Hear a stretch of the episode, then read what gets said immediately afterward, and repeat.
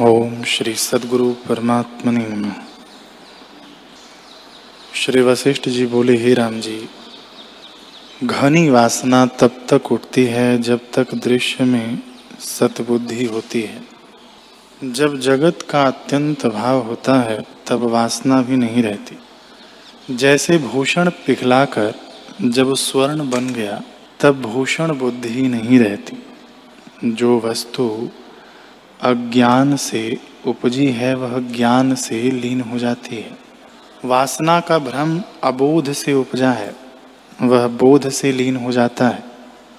हे राम जी घनी वासना से सुषुप्त रूप जड़ अवस्था होती है और क्षीण वासना से जीव स्वप्न देखता है।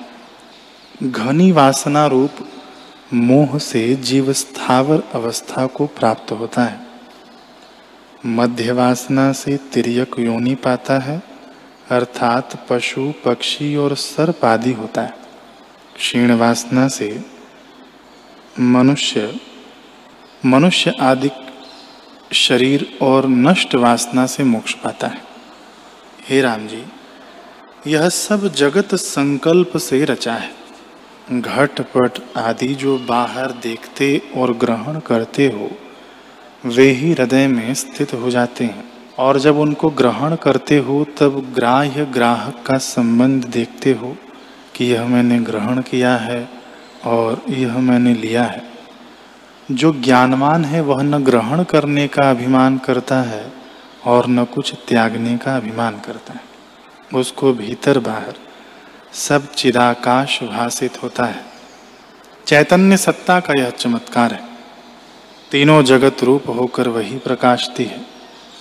रंच मात्र भी कुछ अन्य नहीं, केवल आत्मसत्ता अपने आप में स्थित है। जैसे समुद्र में तरंग और बुलबुले उठकर भाषित होते हैं, परंतु सब जल ही जल से सब जल ही जल है, जल से भिन्न कुछ नहीं। वैसे ही आत्मा जगत रूप होकर भाषित होता है, द्वैत नहीं।